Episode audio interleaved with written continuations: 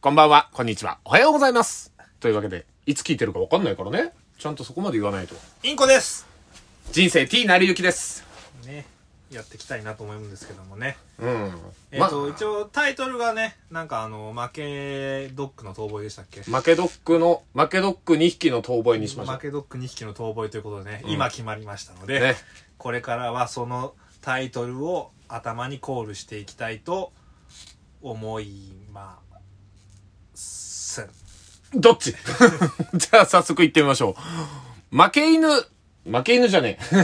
負けドックたちの遠吠えね、なんか正直、あんまりこう さっき言ってたのとも違うしまとまってないんですけどまあこの辺の精度はねおいおい上げていければなとそ思ういだねます。まあまあまあ、やってるうちに上がるもんだろう。そうですそうね。まあそうねそう、なんかこう、で、毎回こう、一テーマについて話したいななんて僕らは思ってるんですけども。うんうんうえん。ーまあ、そ今日うそうはそう。えー何を話すんですかちょっとまあ、二人とも好きな、ちょっと田中邦衛さん、ちょっと亡く邦な衛っさた。亡くなっちゃったんですけれども。なくなりましたね。ねえ最近ほんと悲しいかな。あの人、何がすごいって、やっぱその北の国からは、だって俺、インコちゃんの影響で見たからね。えあーい僕もあの、なんだろう、20代超えてから、うん。一気に見たんですよ。あ、20代なの。 20なあんかのもちろんそのリアルタイムでもちょろちょろは見てたんだけど、うんうんうん。もっと僕らより上なんですよねあれそうねあのリアルタイムでリアルタイム世見れ代はね、全る然な上んだもん。で正直そんなにこうはまれてなかったというか、うんうんうん。あのなんだろう北の国からのと途中途中の特番のところしか見れてないんでまあ、うん多分僕らの世代僕さ今30後半なんですけど、うんまあアラウンド40なんですけど、うんうんうん。その頃じゃ多分大体同じ感覚じゃないかなと思うんですよね。まあそうね。だって特集というか、まあね、その、うん最初はドラマでちゃんと連続で週、そうそうそう各週やってたけど、その後に、あの、何年、冬とか、そう何年、何々みたいなね。だからこう、いまいちこう、はまれなかったところがあったんですけど、ああ、そうかまそあ、うか。ただこれを20代の時に見た時に、もう、ドハマりしまして。そう、なん、何でドハマりしたのその20代なんて、その若者世代で、あのね、ちょっとまあ言ったらあれですけど、田中邦衛さんがまあ言ったらしがないおじさんじゃないですそうかで。すね。しがないおじさんがまあ、あの、ちょっとオープニングの方で言うと、俺中学校の時に見たから、あ、見てんだ。先生が超おすすめしてきてあ、ー道徳の時間に見たんだよ、俺、それを。 あんなクズたちの話を。クズたちの話だって言ってるけど。北の国からお送りするそうクズたちの話を、もう、道徳の時間に見る。衝撃的だったよ。まず最初、夫婦の離婚話から始まるからね、あれ。そう。そうなんですよ。だからあれを、なんだろう、まあその先生の思うかわかんないけど、うんあれってだって、ダメな人の話でしょそうそうそう。だから俺基本的も、にそう、その時はもう何、何気なしに見たから、とりあえずその夫婦が離婚して、最初の頭の方だけさらっと言うと、夫婦が離婚します。で、その田中邦衛さん演じるね、五郎さんがね、黒板五郎さんが、あの、北海道の地元に帰ると。で、子供たちは俺が引き取るって言って。で、東京からいざ北海道に行って子供たちはね、東京の都会生活に慣れてる都会っ子たちがいきなり北海道行っちゃったもんだから、まあ自給戸惑いつつ。自給自足のね、もうそう生活をしてね。半自給自足。ね電気がなかったらどうするんですか電気がなければランプをつけます。 お風呂はどうするんですかお風呂は炊けばいいんですって。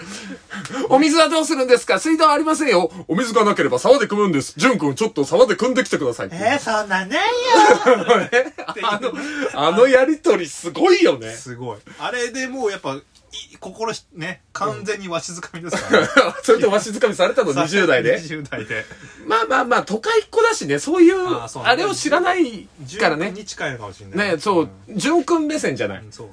いや、割と、まあまあ、水道とかはさすがに通ってる田舎だったから、あれだけど、でも、だから、えな、なんでこの話を見せられたんだろうとは思ってたけど、とりあえずだからもう、その、ね、夫婦間のお話とかもあり、その、子供たちとの接し方とかもあり、なんかまあそういうのが、あれなのかなと思って、俺もそれで、ね、インコちゃんの影響で、ちょっとオーディションでね、あの、たまたま、あれ、細かすぎて伝わらないものまねのオーディションあであ、そうですね。僕ら、あの、もともとはちょっと、Y 元工業でね。そうそうお笑い Y 元工業でとかをやったりはちょっとしてたんです。そうそうそう、もともとコまンあビそでんな、。そんなやってないですけどいねや。もうもう、売れなかったから、負けた二人だから、負けドックですから、そん僕なら。、そんなのやってないですよ。ええどんだけ自分たちでハードル下げんだっていうね。いや、まあそうそう。それでオーディション受けるっていう時になって、なんかちょっとそれの北の国からとかいいんじゃねえかっつって。そう。ね。あ、やったんだよそうね、あの、豆大臣ね。そう、豆大臣をやったのよ。そう、あの、これ知らない人、ちょっと知らないところなと思うんですけど、北の国からの中でも、うん。ちょっとその、それこそ特売になって最初のうん、 83年冬とかかな。そうそうそうそうそうそそうんそなう。んで、ちょ、全然その北の国からの話とはちょっと独立してて、うん。あの、まあ、昭和の名名俳優、劉智秋がね、そう、明治生まれのね。明治、明治の男は泣かないっていう名言を出した、あの、劉智秋が演じる豆大臣が、そう北の国からのその村にやってきたよ。そうそうそう。富良野にやってきたよっていうところの、その豆大臣の細かすぎて伝わらないモノマネをやろうみたいな。そうそうそう。あの、豆、大豆でね、大豆で、あの、人財産築いたんだよね。そうそうそうだ。けど実際は気づけ、もう、それ全部その相場でやられて、そうそすっうてんてんになって帰ってきて、だけどボケちゃってるから、昔のいい時代の思い出しかないみたいな。そうそうそうそう。すごく悲しい。あの悲、しいし。だから本当に、だから、あの時、あの、インコちゃんが言ってた、あの、負けた人たちの物語っていう言葉がすごく響いてたのよ。その、北の国からっていうのおは前。は何を言ってるんだって話ですね、僕はね。そしたら。 そうまだ負けてないだろうっていう。それをね、20代中盤ぐらいそで、なんかすごいいいから見てみてって言われて、ある程度かいつまんでは見た。そそううそうそう。で、その結果、確かに負けた人たちの物語だという、その、ところに落ち着いいやて、今頑張れよって話だよそうそうそうそ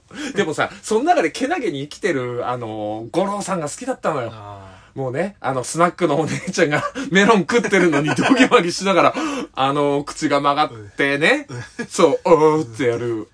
でも、その、お芝居するようになって、劇団とかに、その入ってお芝居今してるから、その、俳優さんとか、そういう役者さんの演技みたいなものとかって、だからもうすごくなんかその、あの、いろいろ考えるようになって、うあの時、その見てたのを思い出したらすげえなと。ーいや、すごいよね。うん。あのー今ちょっと YouTube とかでもそのまああのー黒板五郎さんじゃなくて田中邦衛さんがうん亡くなったので、なんか結構みんなまとめてたりするけどそうそうそう。あの人の演技やっぱちょっととすごい特殊だしすごいなんかでもでも刺さるよねそう癖あるけどだからな、なんだろうね。だからみんな真似したくなるっていうのも、まず圧倒的な個性じゃんう。個性あもう何がすごいって、あの人が、あとやってた、あの、トラック野郎って、あの、あありましたねそうそうそう、あの、トラック野郎の中で出てくるあの、東映のねそうそうそう、あ正の月映画ですよねえすごいんですよ。まあ、あの、その中でね、あの、これ言っていいのか、トルコ風呂とか出てく る。あのソープランドですそうそう、ソープランドのことをトルコ風呂って、トルコ大使館からクレーム来たと言われる。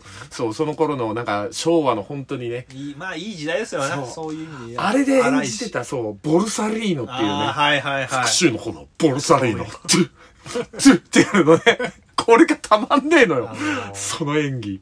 菅原文太とねそう、菅原文太が主人公の桃太郎でトラックを運転して、長距離トラックの運転手で ね、昔はデコトラっていうのもあってねそうね、デコレーショントラックも、ペイントがっつりしてね、うんそう、デコトラで検索したりしたらまだ未だに出てくんだろうけど、もうデコトラもなくなっちゃったか らね。これちょっと待ってどの年代に対して話してるんだトラック野 郎結構上だよ誰が聞く んだって。アラウンド40の我々でも多分なかなかわからないアラウンドシ60の人たち、 60自分たちの親世代だね。そうねで相も当上っすよあの時代の俳優さんたちって個性がすげえんだいよやーす。圧倒的個性なんだあよ。の仁義なき戦いうんうんうん。もう田中邦衛さん出てますけど、うん。あれももう本当にそういう個性的なあー俳優さんばっかりを集めたまあ深作金次の名作ですよね。ああね、だから俺思うのよ。最近そのイケメン俳優さんとかね、もちろんすごく需要あるし、人気もあるから、それ大事なんだけど、そんなこと言わずによ、 俺たちもよ、日の光浴びてんだよ。俺も出させてくれよ。俺も出たよ。セリフちゃんと覚えっから。そうですね。まあ全然覚え ない。舞台、舞台をやるのにセリフを覚えていかないで、怒られるで、うんおなじみの、うんそうそうそうねもう人生、人生くんですあけのどね24歳の子に、あの、セリフ覚えるのは当たり前だからって言われちゃった。 みんなやるからって言われた。ですよねって俺返した から。35歳。もう頑張ってくださいよ。いやいや、まあまあまあ。だから、その、個性ってすごいよね。圧倒的に残ってるからね。だって知らない世代の方が今、若い人だと多いじゃない。20代なんて絶対知らないし。そうですね。ほとんどの人10が。代、20代の人が、まあ、田中邦衛2もやっぱピンとこないのかなそうどう、どうなんだろう最近やっぱ出てないもんね。出てなかっただからもんね。もう、あのー最後というかもう晩年の方にはもうやっぱりちょっと体もセリフも入らないからっていうので、あーそうだよねもうほぼ引退されてたから。ただやっぱりあの存在感っていうのがすごいね。うんもうあの個性を、だから俺もちょっとパクって、これから口ま、口を曲げて、これからは芝居やろうかなと。ひん曲げ男そとう、かですか行こうかなって思ってんだよ。俺もよ、そうやって、個性を爆発させてろよ。いけんじゃねえかって。完全なるパクリの個性ですけどねか まあ、あれはもう誰にも、真似というか、だから、唯一無二なんだよね。そういう意味では。あんまりあとそんな私生活がで見えてこないよねあの人もそうだ田中邦衛ね。さんねそう、あと、渥美清さんとかね。あー男は辛いよの、そうだねなんかあの時代の人たちって、だからそういう自分たちのそういうところを見せずにやってた人なたんちなんかだよ。ねなんかまあスターなのかもしれないねいや、だからそスタのーだから。か顔とかじゃなくてうん。なんか生き様がやっぱ一番星みたいなとこあんだろうねなんかねそうそうそう、もう一番星って最後なんかもうそのトラック野郎みたいな感じでまとめやがって、いや、やっぱそうよ、でいもややっぱだか。らヒスルが花だから。まあそうヒスルが花。ゼね。アゼアミですよゼアミ、ゼアミのね。そうそうそう。もうこういうことも。すごいいろんなこう文化が入ったトークじゃないこれなんか あれこの人たち実はなんかいろんなこと知ってんじ売れゃなていねえから 売売れれななかったから。やっぱ顔かな顔は関係ねえよ。顔かな顔は関係ねえよ。それで言ったら田中邦より何歩かマシだよ。 いや、やめろ尊敬してんだからそういうこと言うんじゃない尊よ敬してんじゃないよ。いや、もう本当に。ね、やっぱりそういうところをこう目指していくためにね、今後もちょっと、まあまあ芸能活動、まあまあ、インコちゃん離れてるけど、そのうち漫才やろうよ。いやいや、俺はだから知らない。サラリーマンでやっていくっていうふうに、僕は今、ここで宣言をしたいと思います。ちょっと、あれ金貸して 納税しろ、納税。ちゃんと納税してい こうと思いますわ、これからは。まあまあまあ、今後ともよろしい。では。